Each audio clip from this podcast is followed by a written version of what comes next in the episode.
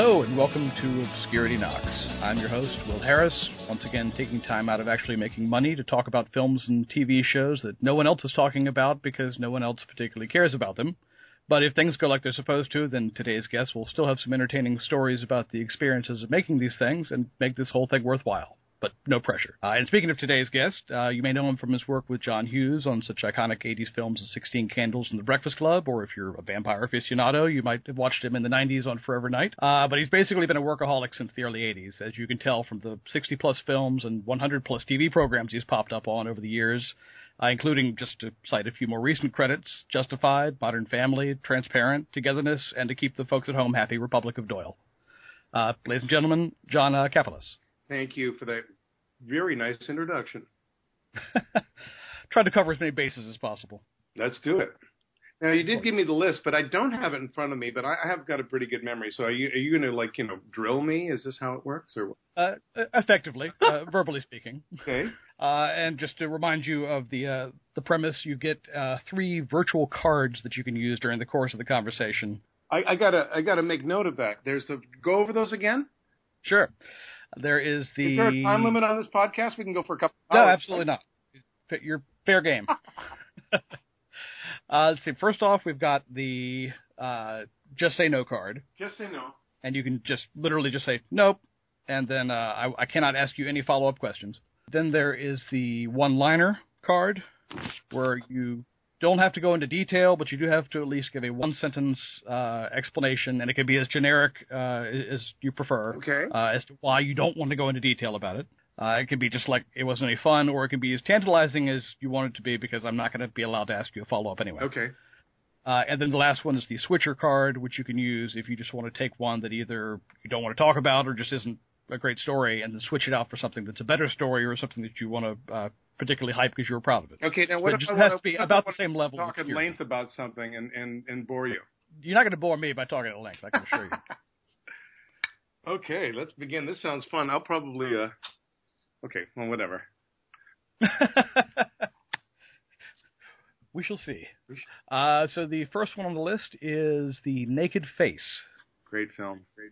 Um, well, uh, what do you want to know? What do you want? well, first and foremost, the, the fact that it, it starred uh, Roger Moore, Rod Steiger, and Elliot Gould is like a trifecta of incredible acting. It was a film I did in Chicago when I was working at Second City. I was in the resident company, and I got this film, and I played this killer.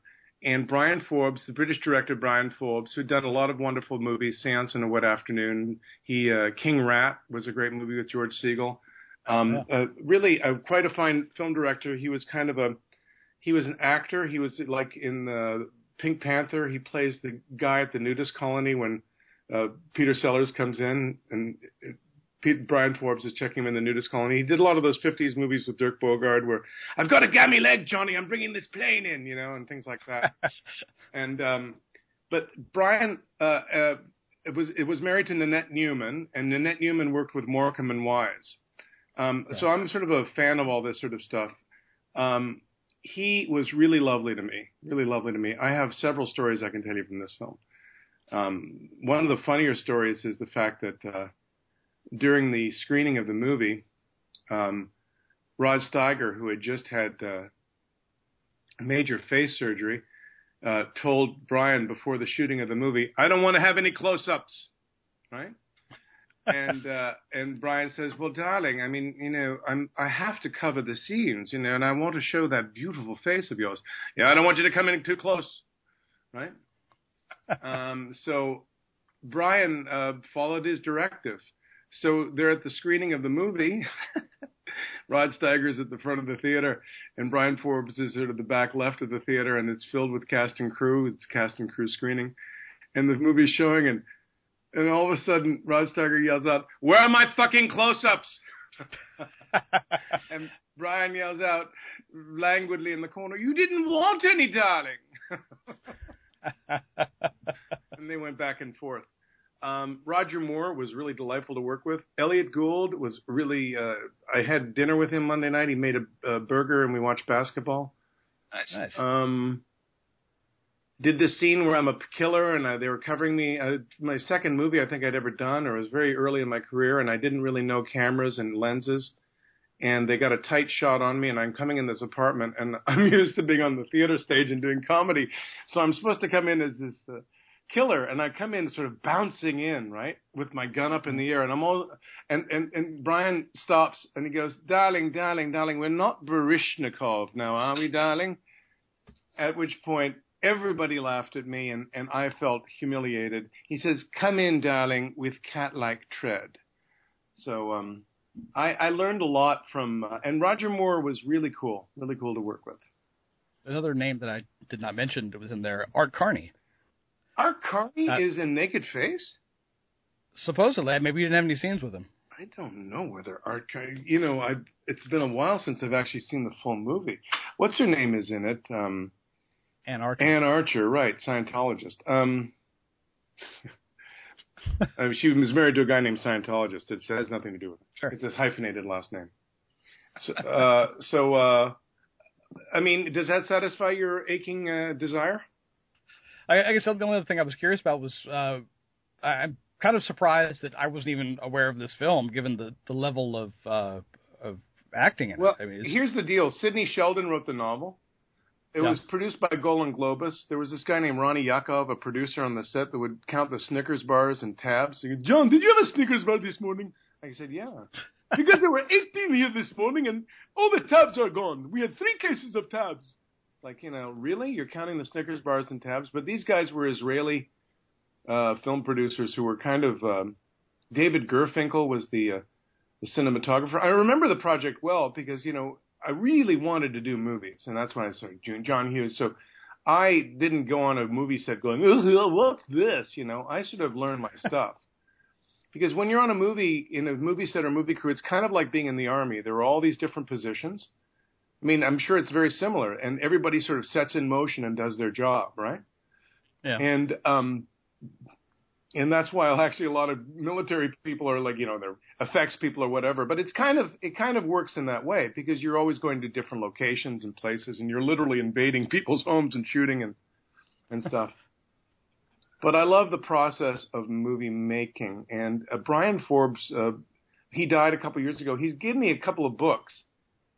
And there's one called the rewrite man which i've got that man would make a great movie and i'd like to see that get the rights to it so the funny thing is you'll ask me about these movies, but usually if you're into the process of a career like I am, like mm-hmm. normally what happens is you you know, the one thing I have from that film that I still have to this day is I have a relationship with Elliot Gould, right? I see, I see him and, and that's important to me.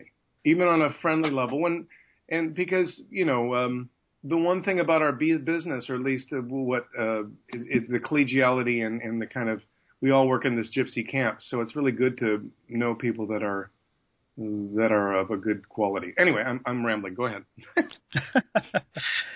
well, let's see. The uh, the next one on the list is uh, Charmed Lives. Oh God, Charmed Lives. Uh, that was a spinoff of um, of uh, of uh, the um, Tony Danza. What was it? Um, oh, who's the boss? Yeah, who's the boss? It was a spinoff of Who's the Boss. John Randolph, I worked with him. You know who John Randolph was? I do, yeah. Uh, John Randolph was the only actor in the United States to ever be picketed by the um, anti-communist people in the early 50s on Broadway. Wow, that I didn't know. That is a uh, little known but profound fact. John Randolph was a gentleman. I did a, it's available on tape from LA Theater Works called the Waldorf Conference with Ed Asner, John Randolph, and a host of other people. And uh, uh, I worked with Donna Dixon, who was Dan Aykroyd's wife, and um, yep. Fran Drescher before Fran Drescher became Fran Drescher. It was a failed pilot. Um, uh, I'm trying to remember who directed it. Was it uh, oh, oh, uh, Asaad Kelada? Right. Mm, who's directing community theater now in South Pasadena? Um, and I'm not joking. Uh, the uh, it, it's a cruel business. Um, you know, it was it was I'm not a huge fan of acting in the half hour sitcom. I find it, you know, despite the fact that I worked at Second City and I know audience, it's a weird hybrid that I've never quite mastered. And um, maybe it's because I haven't had the right in as a character in that world. But anyway, um, you know, you, you shoot in front of a studio audience. Uh, they amp up these lines that aren't particularly funny. Um, sometimes, most times, you know everything has sort of an equal sameness to it. I mean, Woody Allen's reacted to it in several movies and with horror, and you know, the laugh track thing is really like it, it's kind of like slathering paint over a, you know, a masterpiece or something. It's like what? or, or slathering shellac over a masterpiece or something. I don't know. Uh, but I really loved uh, I loved working with John Randolph, and uh, I really really enjoyed working with Fran Drescher. Uh, um, fuck, can I swear? Um, Just out of can I swear seriously? oh, yeah, absolutely. Um, there were a couple of things about that experience which were, which were entirely negative. Dealing with network television has always been a bit of a, it's a little like you know trying not to get the flu. I don't know the, the the people that work in network television to this day, you know, they just they just try to destroy stuff that it is good, and and um, that was the problem that I was just dealing with the prepackaged nature of it. Go on. well, I was just gonna Is observe Kurt, the was Kurt that- Fuller as uh, forthcoming as this? Uh, yes, yes, very much Kurt is, so. Kurt is a no nonsense guy, right? He is, to say the least. Well, I, I noticed that the, actually the, the script for Charmed Lives was written by Paul Haggis. Yeah, and that's a very interesting story because Paul Haggis and I are both from London, Ontario, and I knew him growing up because my first play was at a theater that he owned called the Gallery Theater, where I did a play called Indians by Arthur Kopit when I was 15 years old, and that's when I started acting. So um, Paul married a relative of mine, Diane Gettas. They had three kids together. Um, their two daughters are gay. That's the reason he left Scientology because they told him how anti-gay the Scientology movement was. So this is all very so when I first came to California in 1977, sort of passing through after having worked in an oil rig in Vancouver and quit university, um, Paul Haggis and his wife Diane, Diane and Paul put me up. So I knew Paul from way back when. And then in the 80s, he had been working on Facts of Life and had built this sitcom career. Well, he was writing career, and he's the one that um, we all all this sort of came together and let's do this show together. Uh, he then went up to do Due South. I was going to do Due South about 19, 20 years ago, but that fell through. Um, but Paul, yeah, Paul wrote the script. Um, again, I mean, I, I like Paul's work, and I think he's probably liking being in the movie business more. But the sitcom world is so constricting, and particularly in those times, this is pre Seinfeld, pre, uh, you know, um, the pre pre the the uh, the wave of comics hitting uh, Paul Reiser and all that stuff.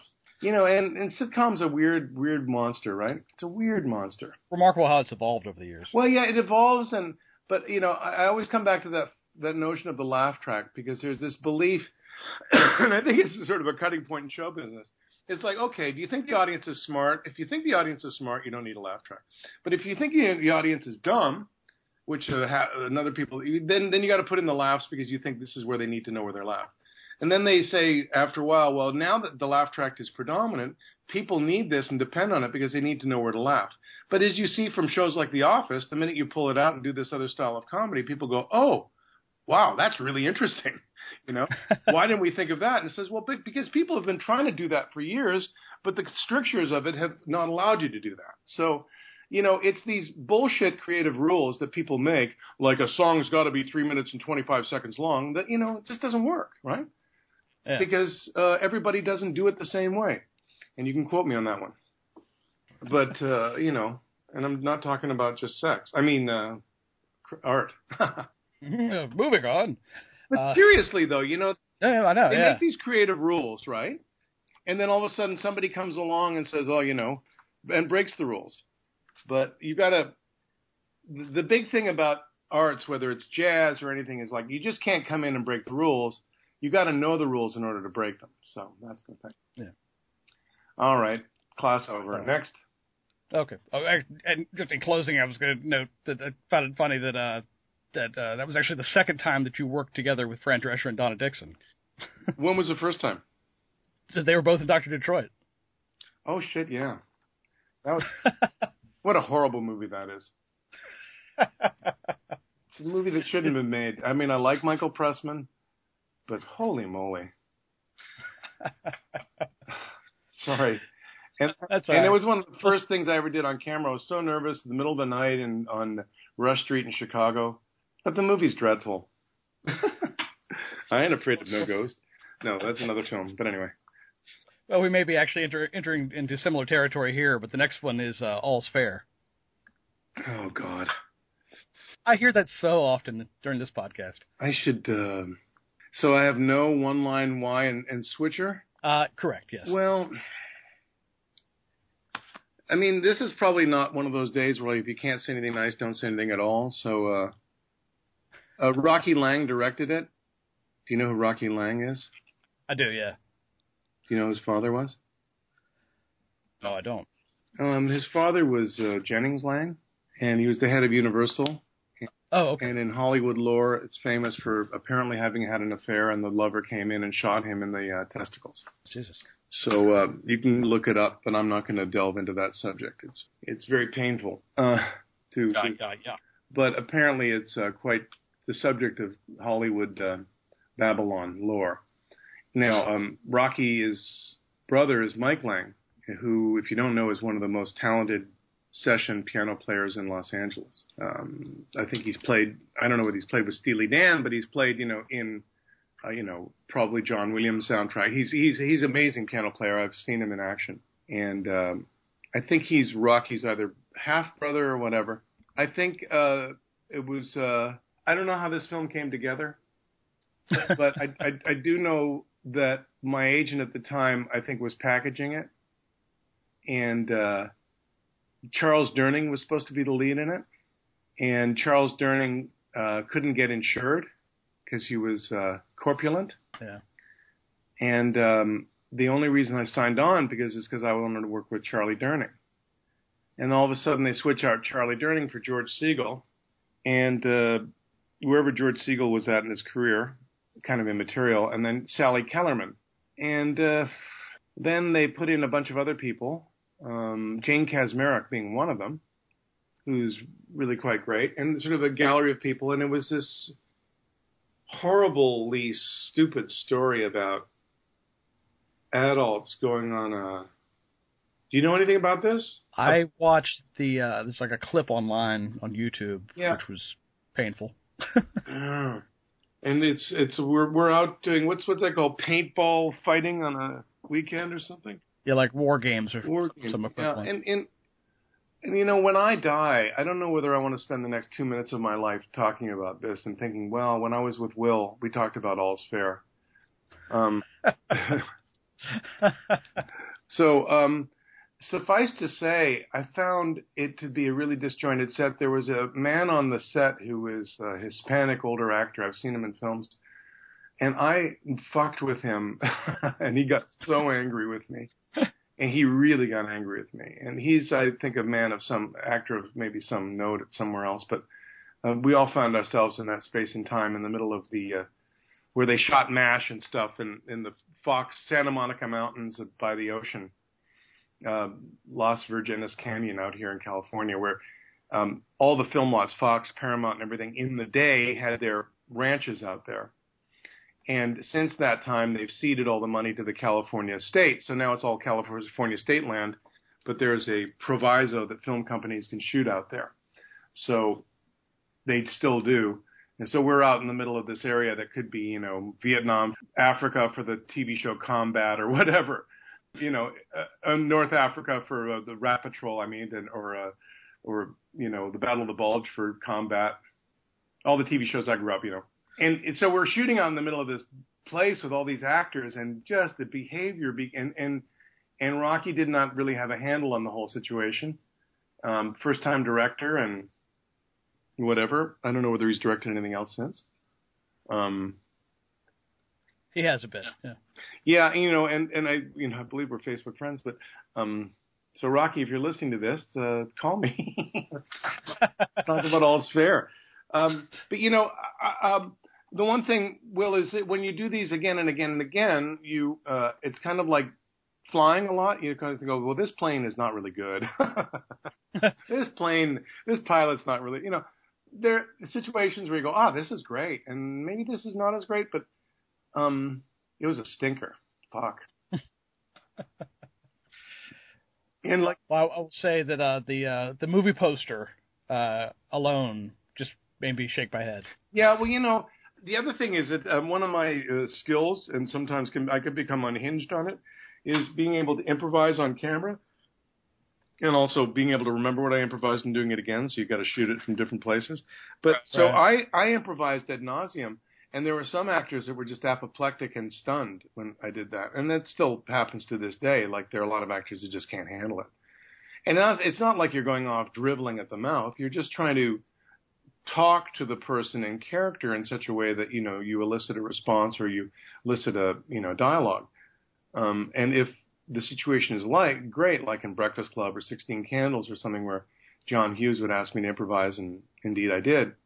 You know. Um, so in this situation, I'm like spouting off in the middle of the forest. We're shooting this stuff, and I'm going, you know, and actors were like shooting paintballs at one another when they're pissed off. And anyway, that's it. Okay. uh, let's see. Next, uh, a twist of the knife.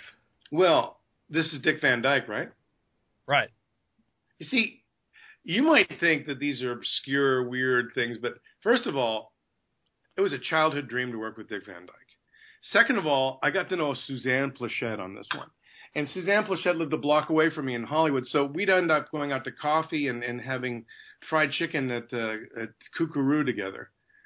So, um, but this this shoot was arduous. We shot in Denver. It was during the election. It's when Ben Nighthorse Campbell won the Senate for the Democrats, and then he switched to the Republicans. This is back in 19 what year is this? 80 80, no, excuse me, 93. 93. So we actually shot it in 92, which is the the uh, November of 92.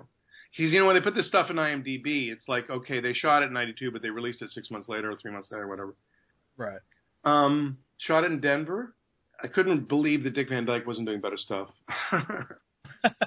I met the mayor of Denver. Went to a football game. Um, I was treated like a minor celebrity, more more minor than celebrity. Um, oh, fuck. It was, you know, um, it was Uh, I can't even remember anything about the character I played. Uh, he's a very shady guy. So I mean, I've never I- played those guys before. That's that's got to be a rarity in your uh, A very shady guy. Interesting. Wow, I don't remember that Uh, one. But I believe you were actually uh, tr- uh, attacking Suzanne Pleshette, if memory serves. Oh yeah, yeah, yeah. Well, you know, I had a major league hard on for Suzanne Pleshette growing up with the Birds. Was like, oh, do I choose her or Tippi Hedren? It's like, wait, maybe both of them. And uh, so, so to work with her, I mean, you know, that's it. Um, Mr. Van Dyke uh, was great. I ran into him once in Malibu. he didn't remember me. End of story. I should say that it, in calling this one obscure, it, it's kind of relative because I mean, it, what it ultimately is is the, the pilot for uh, Diagnosis Murder. It just doesn't have Diagnosis Murder in the title. Right, and um, you know, and this is also in those waning days of TV when, like, I would, I did Murder She Wrote and a lot of these other shows where, uh, you know, I did uh, Andy Griffith, uh, Matlock, and you know, they're not making those shows anymore because that generation is basically the World War II. Like my mother watched those shows, those types of shows. Maybe, maybe Lifetime. Maybe there's a genre of those sort of, but that those producers, the Fred Silvermans and this, they're sort of gone. But they were riding the um, the sort of the end of network TV gravy train, I think, on that one. You know, movies of the week and things like that, which are all, you know, it, it seems so archaic now, right? Yeah. Well, what I think is funny is this is just complete trivia, but uh, that particular film was co-written by Gerry Conway, the comic book writer who co-created The Punisher. you see, yeah, well, he's looking for a paycheck. But you, you see, again, in the in the uh, brick in the wall theory, it's like, well, yeah, he did that because he worked with this producer, so he did that, so it facilitated this. He might not have gotten to the Punisher had he not gone through that part of the, you know, the, the, the so. uh but yeah, I don't really remember much about the gig outside of the uh, the time in Denver. And Suzanne, I know there was a hospital scene in it. Yeah. Yeah, a lot of stuff in the hospital. Yeah, I mean, stands to reason, being doctors. No, I I know that, but I just remember that I remember that but me being hyperventilating and underneath this sheet and yeah, no, it stands to reason. Thanks, Will. Thanks for putting that. That's a little twist. Look, I don't get a lot of openings to give lines like that. You stupid fucking actor. You know, yeah. to be in a hospital. All right, interview's over. Bye. Next one, sir. That's what I get for trying to have a good line. no, it's it's good. It's like you're, but I haven't still done the. I haven't pulled the. uh Anyway, am I too willing to talk about these uh, turkeys? But oh no, no, believe me. Uh There's a tendency to get very much toward the end and then suddenly start pulling them. Mm. So you're fine. Uh Let's see. Well, so next one then would be. uh You might use one here. Uh Deep Red. Yeah, what's wrong with Michael Biehn? Um, no. Don't want to talk about it. Okay, so just say no. Well, no, I mean, or just say no about Michael Biehn. Well, I hope he's I hope he's figured out what he's, what's going on with him. Seemed like a nice enough guy. You know, I've, yeah, I mean, I've been fortunate. I've been fortunate, really. You know, in in whatever way you want to characterize my career, I just have always wanted to be a working actor. So I've been fortunate that I can probably count the number of assholes I've worked with on um, my two hands, maybe just one, um, if I really want to count extreme assholes. Um, but Michael doesn't is not on those hands. Then the other the other category I put is like uh, troubled, but why? Question mark. yeah. And then uh, the director on that project uh, was a was a stunt guy writer who directed Craig Baxley. Yeah, Craig Baxley. Nice enough fellow remember shooting at night in the in the valley with with Michael and doing a lot of car stuff, and then we had to do this warehouse thing, and then we had to deal with this stuff that turned red, the deep red, actually that stuff. I, I, I didn't uh, I didn't really not enjoy working on this film, but it was kind of a job. yeah. and um, I'm not an actor that phones stuff in, so um, I think I was just annoyed by uh, some behavior on the set. So let's get keep on going. Fair enough. Uh, let's see. Next up is uh, Rebel Highway, Cool and the Crazy. Fuck. oh Christ! What's his name? The director. Uh... Oh, Ralph Bakshi. Yeah. Is he still with us? He is. He's uh, he's returned to animation, which was his forte, I suppose. Yeah. Well, you know, I, I have uh, again going to reference Ibid to reference before. Like maybe I sound like a boring guy or something, but you know, I, I, I haven't worked with that many um, frenetic, you know, crazy artists. There was a we shot we shot downtown. I played a Greek guy. Um, the, the shooting was rather intense. Uh, because he's done animation, he did the the Cool and the Crazy was, was the series that this was from, right? Right. And um, it really held great promise because there were Showtime for Showtime or something. They were doing these kind of movies, kind of like 1950s movies, revisiting them, and um, you know, I was kind of the, for lack of better character, like the John Colicos character in the Postman Always Rings Twice, or you know, the the the uh, the Greek owner of this dive that the kids come into and hang out, and you know, hey, you know, and so there was a there was a sequence where I had to be with a baseball bat, be really violent, and and and the thing about Ralph that I kind of dug, but also kind of scared me was there was an element of um, again I think because he did animation with Fritz the Cat, that was his big thing, right?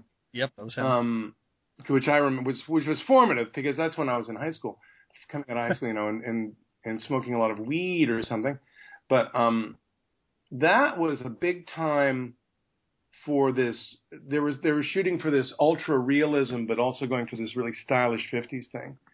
So i remember the set being kind of um dangerous physically because i had to break stuff and to use this baseball bat and come across this bar and he wanted more you know of that. And you know ah i remember something about deep red now. Okay. Uh no because i remember i had to fire a gun and the DP on Deep Red, I think this is the guy had just worked on the Brandon Crow, Brandon uh, Lee movie, The Crow, where he was killed. Oh yeah. And I remember they didn't. They said they didn't have time to do the check on my gun, mm. and the DP walked away and flipped out, like crying and angry.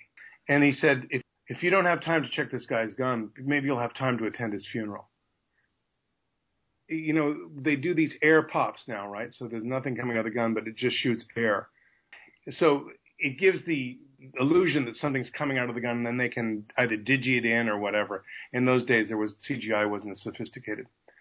But th- I just was remembering that as a parallel thought because of um, the cool and the crazy. What I was, what was making me think about that in the cool and the crazy is situations where I've been where I felt I was going to be hurt or in danger, and that's the one thing about the cool and the crazy. I just felt like there was glass, there was stuff breaking, and you know what happens is though they want to do it in a hurry, right? Sometimes when people get hurt, yeah. Or actors say, "Let's do it again quickly," you know, and like, and I've been guilty of that, and all of a sudden, you know, something hasn't been set properly, or, and it's always a little stuff that hangs you up. I mean, you know, something, something, you know, like a a drawer out, and you're walking thing, and that your knee hits the drawer, you know. I mean, it's not huge stuff, but it's always little stuff that's not reset in the movie world. I don't know. I'm getting into minutia, but Ralph was really wow crazy and, and um, coherent, but um, kind of in that evil. I mean, that mad genius sort of way. Yeah. Um, that's all I remember from it. Okay. I was also, you know, the, the the thing that's thudding down the the the stairwell with this is you like boom boom boom as you say oh this film this film is it like how disappointing the product was you know like like all's fair uh like there th- that was done in the 80s right was that 88 86 87 That one was actually 94. oh right well the 80s hadn't ended yet uh, but there was just a lot of God bless John Candy. He was a great friend of mine, and good, I mean, not friend, but he was a great mentor of mine, and I knew him, and he was in, important in the early part of my career. But he, boy, you watch some of these John Candy movies, it's like, really, man, you know, could have done better. Like, I don't know, some of these late '80s, early '90s films were just crap comedies, right? What's so crazy about that one in particular, no pun intended, that Cool and the Crazy, apparently Bakshi had actually written that or started developing it anyway, like in the '60s. Yeah, well, Bakshi's like that other guy who directed Rock and Roll High that I did a, t- a movie with Shannon Steele. Is that on the list? Uh, it's not. Maybe it should be. Maybe we can switch that up. Oh, someone else. Shannon Steele, but we can put that number eleven.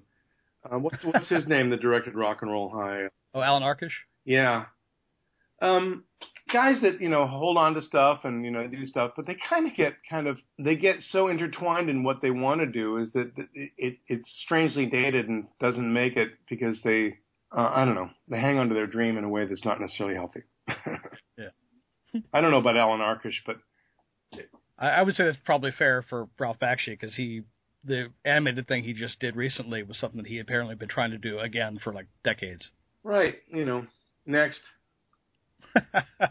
uh, next is the sports pages. Well, I loved working on that.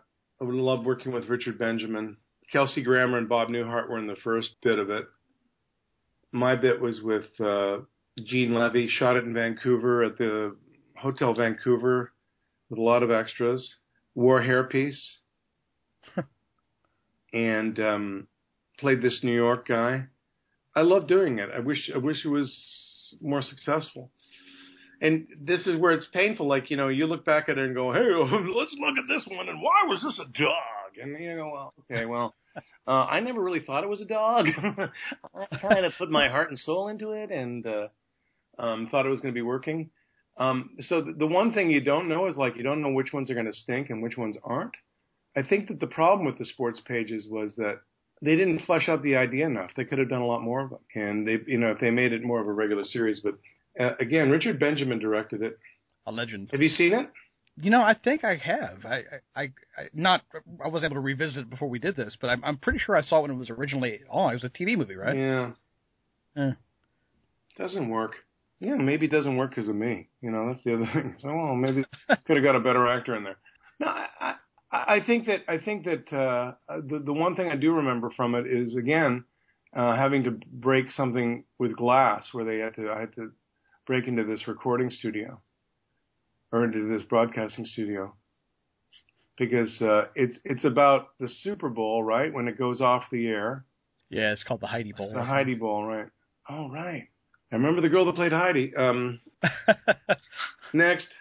And I, I should just say that with this podcast, even though it's called Obscurity Knocks, by obscurity, I'm not like actively seeking out things that I think might have been terrible. I just no, I, it's it literally it's stuff that I've just never even heard of in most cases. The clarification, no, and then I'm I'm uh, I'm sort of subjectifying it in a way that uh, is probably not accurate, but I'm when when you look at these, you go, well, no wonder he chose all these because there's something in common with them. Is a they're obscure, but they're also kind of failures. Um, but and unfortunately, so far you haven't listed what I would call a brilliant failure. You know, there are some things, some things you go, damn it, that should that if you saw that today, you know, or that influenced, but um, there haven't been any of those yet. I'll keep my fingers crossed. Yeah. Uh, so next up is uh, Just Cause. Oh boy, the woman who's the lead in that was just, and she's got some other series now.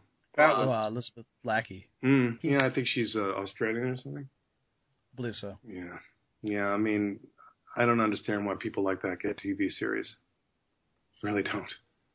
I mean, you know, she makes linoleum seem exciting, um, and a personality of a, t- a toenail clipping, and that's it. no. um, I mean, I really did not like working on that show. It was, um, I had to play a janitor, you know, it's like, I do not want to play a janitor again. After Carl, that was the only janitor I should have played. And, uh, you know, it's one thing to play sleazy guy number 49. And I just, it was just an uninspired project and just, uh, what I call TV filler. um, boy, I did not like working on that show. Next. Okay. Uh, this next one, literally, I can't find out nothing about it. So I don't know if you want to pass on it or not. But LAX. Ziggy uh, Ziggleboim with um, the stand-up comic flair to the moment. Um, uh, what's his name? Dane Cook. Did it ever get released? I I suspect it did not, and that was actually the only thing I was going to observe is that Dane Cook was in it. Otherwise, I don't really uh, know anything about it. And Sticky Fingaz, the rapper. a digital eight movie that was shot on that set film. No, that was a movie that was supposed to be Dane Cook's breakout film, and um, I shot it. I remember shooting this whole sequence in a car with Dane, where we just had a camera set up like a GoPro, but it was before GoPro, so mounted on the hood and one on him, one on me, and we drove around West LA for about an hour and a half talking and shooting stuff, and then we pulled back into this parking lot, and then they uh, downloaded the video and said thanks. Um, we shot stuff up in a mansion. I worked with Dane, uh, who was a nice enough guy, but who I find decidedly unfunny, and what I would call an HHS, a huge head scratch, and. Uh, Yuri Ziggleboim or whatever his name was. Uh, I think a young. Uh, you know, I thought, I thought this could be really hip. Maybe I'm doing something really hip here, and um, it wasn't. and and and I never heard head you know hide nor hair from these people again. I remember we tried to contact them, and is the film coming out? What's going on? You know, one of the uh, interesting tales about Hollywood, or is that and when you are when you produce or create projects, you can shoot something, but stuff gets lost in post production. You know, things can meander off. The editor can do this, and like, oh, we finished shooting this four months ago, and still hasn't been edited. I mean, I did a film four years ago, and I still get calls from producers. Yeah, we're still cutting it together. And yeah, right. You know, call me on the 20th anniversary, and and unless people have a deadline or they really have people that want to see it or that they're real players, you know, like Jill Soloway doing. Uh, uh, Afternoon Delight or Transparent, you know, um, right. then fuck off, you know. Um, so part of my raison d'etre for being has been to, you know, and I'm being blunt with you, is, to you know to do a lot of stuff, right? But sure. sometimes, man, you know, uh, they're not there. LAX was a huge disappointment that way. I thought these people for, were for real, but then I got hipper to Dane Cook and and not unlike Don, Donald Trump. I mean, he's got all this success, but you know, I, I can't find somebody that likes him. Um, but uh, you know, it's not my cup of meat anyway. Um, I, I, the movie, as we were acting it, wasn't working, so that doesn't surprise me. Am I a bummer or what? No, I mean this. They're they're real stories, and they're stories that I don't think people have ever heard. So yeah. is exactly what I'm after. Yeah. Wait till the lawsuits come. Hey, that means more people will be downloading it, right? That's it, baby. You plug my podcast, I'll plug yours. I've got the name of it right in front of me, so I don't forget. you mean lingua franca? Yeah, cunning lingua franca. uh, next one is uh, fast food high. Fast Food High. I know. Actually, that looked like it might have been kind of interesting. I mean, no, I remember it. I'm just trying to remember it again. I mean, that's a, who? Tell me where, when. Uh, it was the year was 2003, and it's Alison Pill. Right. Um, shot in Canada. I believe so. Yeah. yeah. Al- we know who Alison Pill is. She went off to do um Sorkin show with uh, uh, Newsroom. Newsroom, right. The, the American Newsroom. right. Yeah, as opposed to the Ken Finkelstein Newsroom. Yeah. Head Office isn't on this list, is it? Uh, if only. Yeah, right. Do you know that movie? I do actually. Yeah. Um. Well, all I remember is shooting a room in the, with uh, uh, a scene with these kids. Um, uh, I do know that one of the producers of the film is still a friend of mine. We went to high school together, and we're actually on the cusp of doing another gig together. Um, I did it primarily because uh, it was a favor to CTV, I think, and um, you know I've got a weird sort of uh, cachet in Canada, sort of a Canadian that's got an American career that they like to use occasionally, but they really sort of don't want to admit that I'm a Canadian. So it's so it's odd. Um, and maybe it's because I don't really want to admit I'm a Canadian too sometimes, and that I've got an American career. So it, it was a weird. I, got you know, I, I, I, uh, I enjoyed working with Alison, but honestly, it was kind of an innocuous experience. I wasn't in for much, but um, right, that's it. Next, uh, wish I had something really exciting to say. Oh, that's when I killed someone. Yeah, that's when I shot you. No, maybe the next one. uh, 111 Gramercy Park. Oh, fa la la la la. Well, first of all, this was a failed pilot for ABC. Shot this in Toronto with um, Frank Langella and Jamal uh, White, right? Jaleel. Um, oh, come on, John. Uh, Herkel. Urkel. Uh, yeah, Jaleel White. Jaleel White. I mean, yeah. yeah. Not Malcolm Jamal Warner because I got them their names mixed up the other day. I was at this event with a lot of black people, and this guy thought I was talking about Malcolm Jamal Warner when I was talking about Jaleel White. So uh, I got into it. It's sort of strangely embarrassing for me. Like, file under all your names sound the same. No, no, I just fucked up the name. Sorry. Um, uh, so Jaleel is, is was uh, is really charming, and you know, Spence's I think career sort of going. Well, I'm not that character. You know, I did. And uh, Frank Langella is wicked. Have you read his book? I have, yeah. Oh man, and uh, that was a joy. And I also got to work. There was a whole sequence with all these other actors, and one of them was uh, Joel Grey, who I think really disliked me. That's because also uh, it was a sequence that was really dumb. And like the Hispanic uh, actor, older man in uh, All's Fair, I started messing with Joel Grey when he had to do one of his things off camera, and and, and just in a playful way, but I don't think he liked it. Um, and this is again one of those messed up TV experiences where um, I knew some of the producers, and afterwards this went to network, and they said it would have been perfect had we not cast Frank Langella, you, so and so, and and made everybody in their teens and stuff. It's like, oh well, great, thank you, thank you for telling me that. but the whole cachet of the show was that this was kind of a an Upper West Side, very posh apartment building, one Gramercy Place, and um, or 111 Gramercy Place, whatever, where you know you would follow the stories like the old TV show or movie Hotel in the 60s, where you'd follow you know all these different threads of stories of people coming in and out of the building, and um, you know I also chalk it up to bad, you know, the throes of bad hour of TV pre-reality television. You know, it's a sort of TV that reality television just cut down. I did notice earlier you were talking about having uh, the thing for Suzanne Pleshette. Tippi Hedren was in this one. Yeah, well, yeah, I was going to say Tippi, um, who is, I have to say, really sexy for her age. Um, she is. I mean, she's a remarkably sweet woman too. Boy, oh boy, she makes you feel like you know you're the only guy in the room and you're talking to her. She's that sort of person. And then she's like you know, could be one of my mother's friends.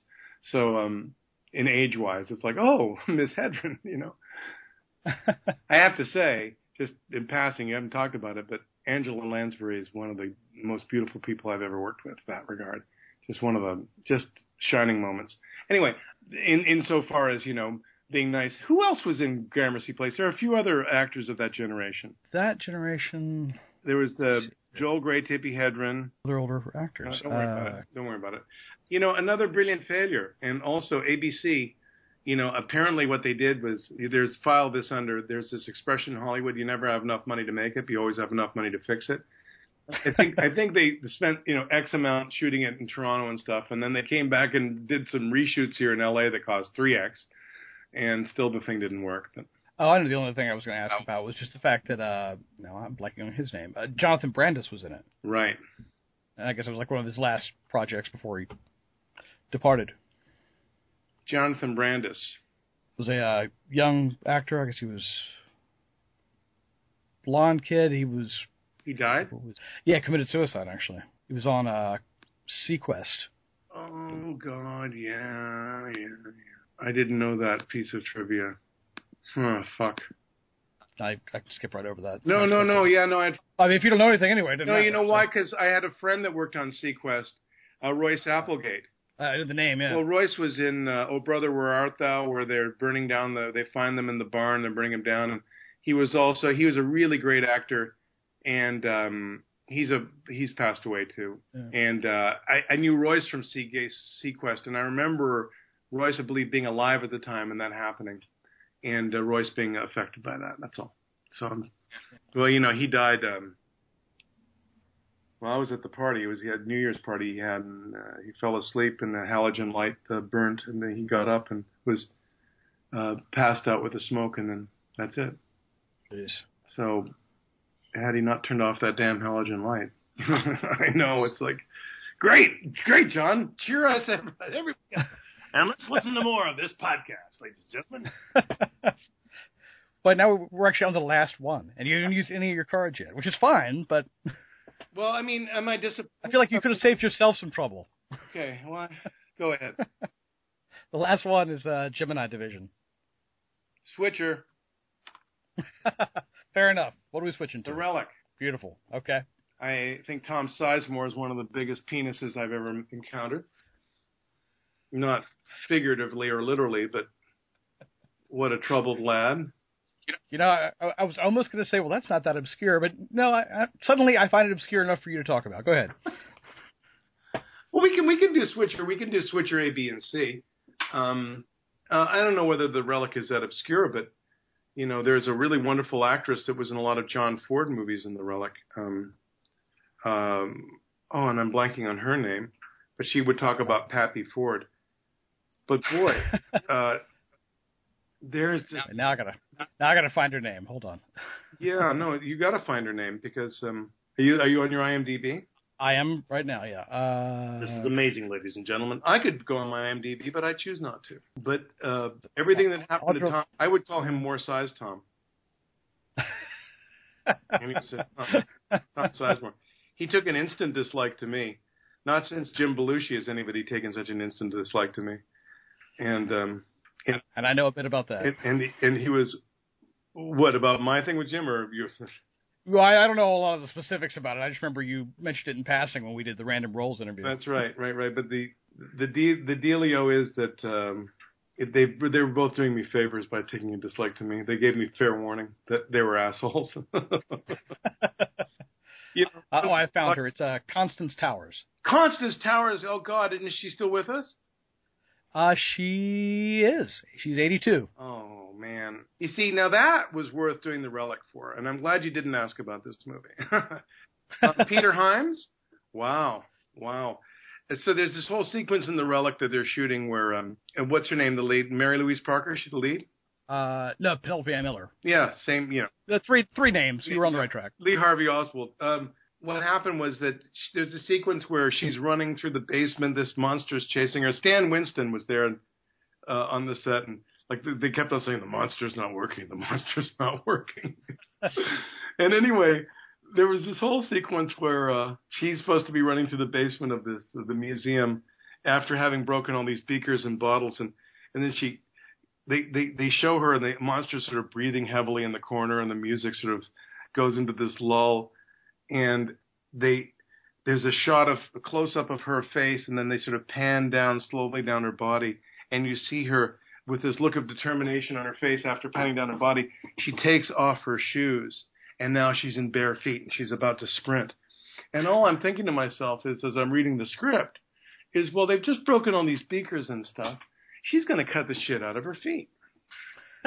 so as they're shooting this sequence, I have the temerity to go up to Peter Hyams, the director, who is, um, how would I put this? Uh, what does Donald Trump say? Uh, I love the poorly educated.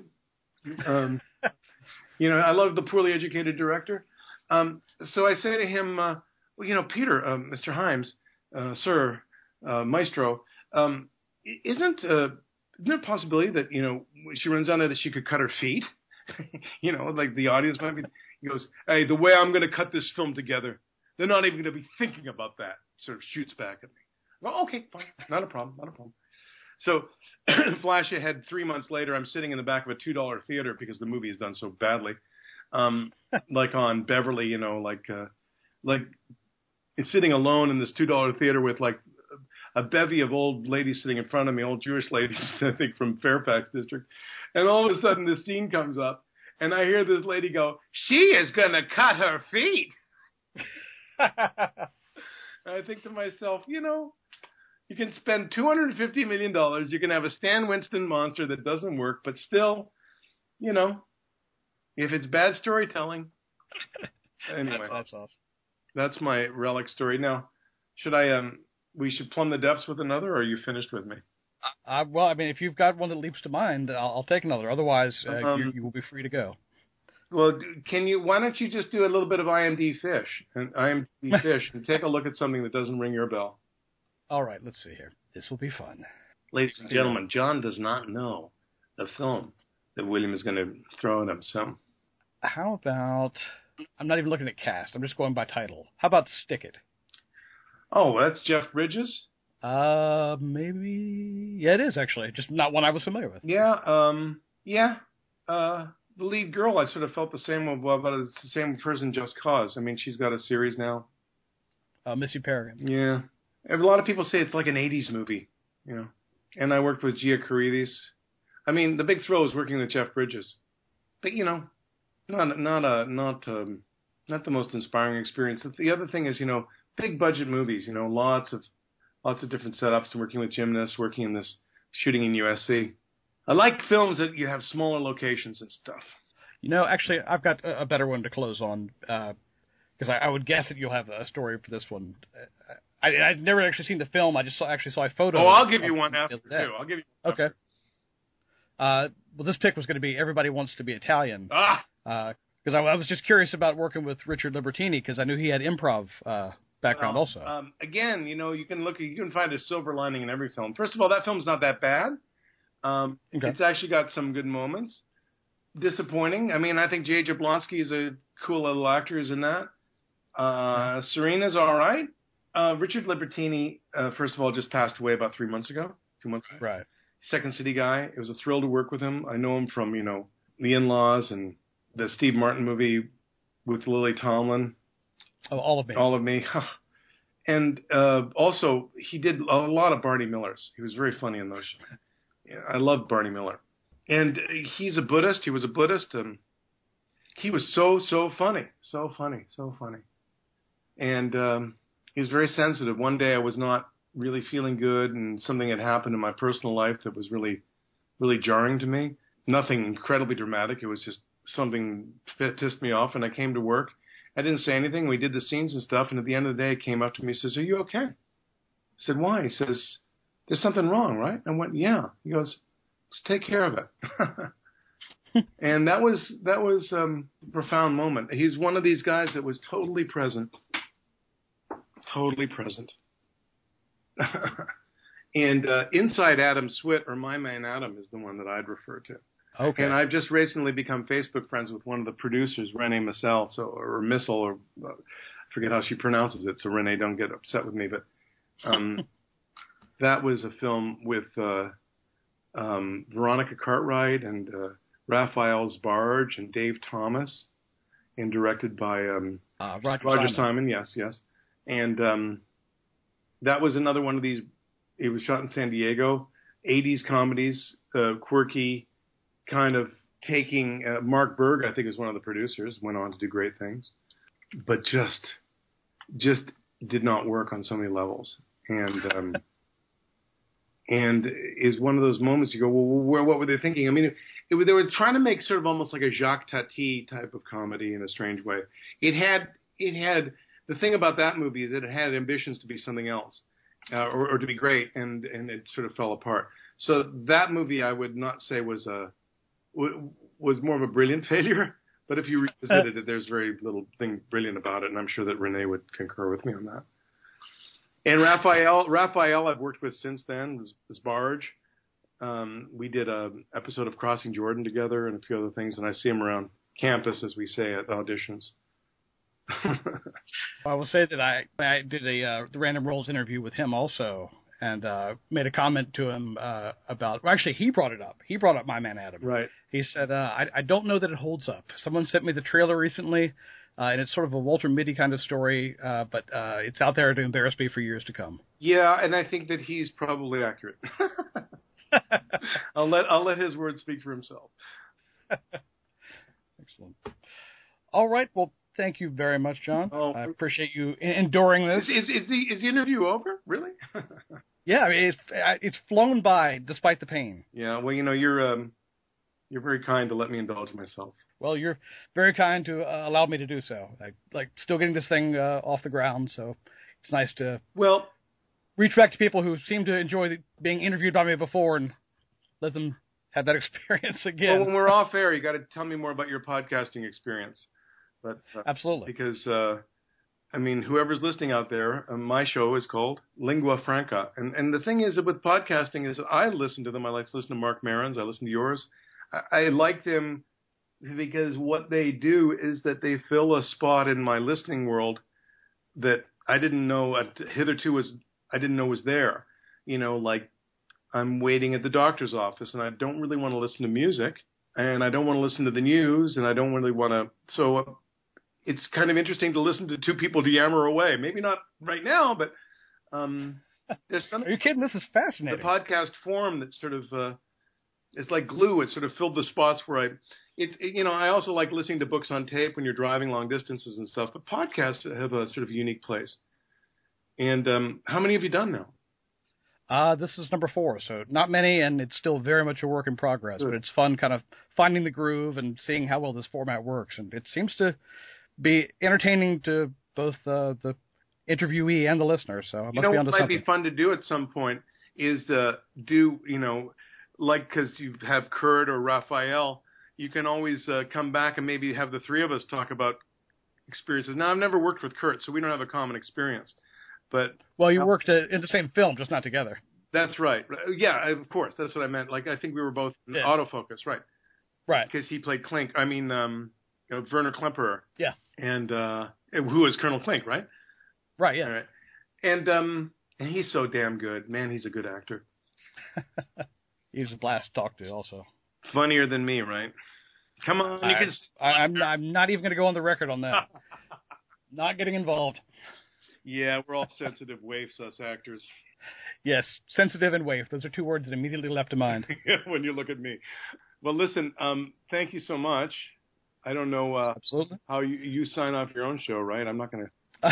I do. I'll do the official sign off. Uh, thanks for being with us. And please, people, after you listen to this episode, go listen to his podcast, Lingua Franca. So thanks again, John. Appreciate you it. Got it.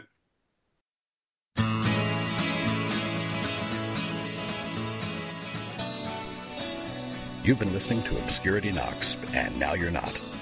Look for us on Facebook. Follow us on Twitter. Just remember on Twitter, Knox is spelled K-N-O-X. And we're not bitter about that. No, really, we're not. Also, for a slightly more detailed look into the projects covered by this week's guest, head over to newsreviewsinterviews.com. Thanks for checking us out, and don't be afraid to check us out again. If you keep listening, we'll keep digging for more obscurities. See you next time.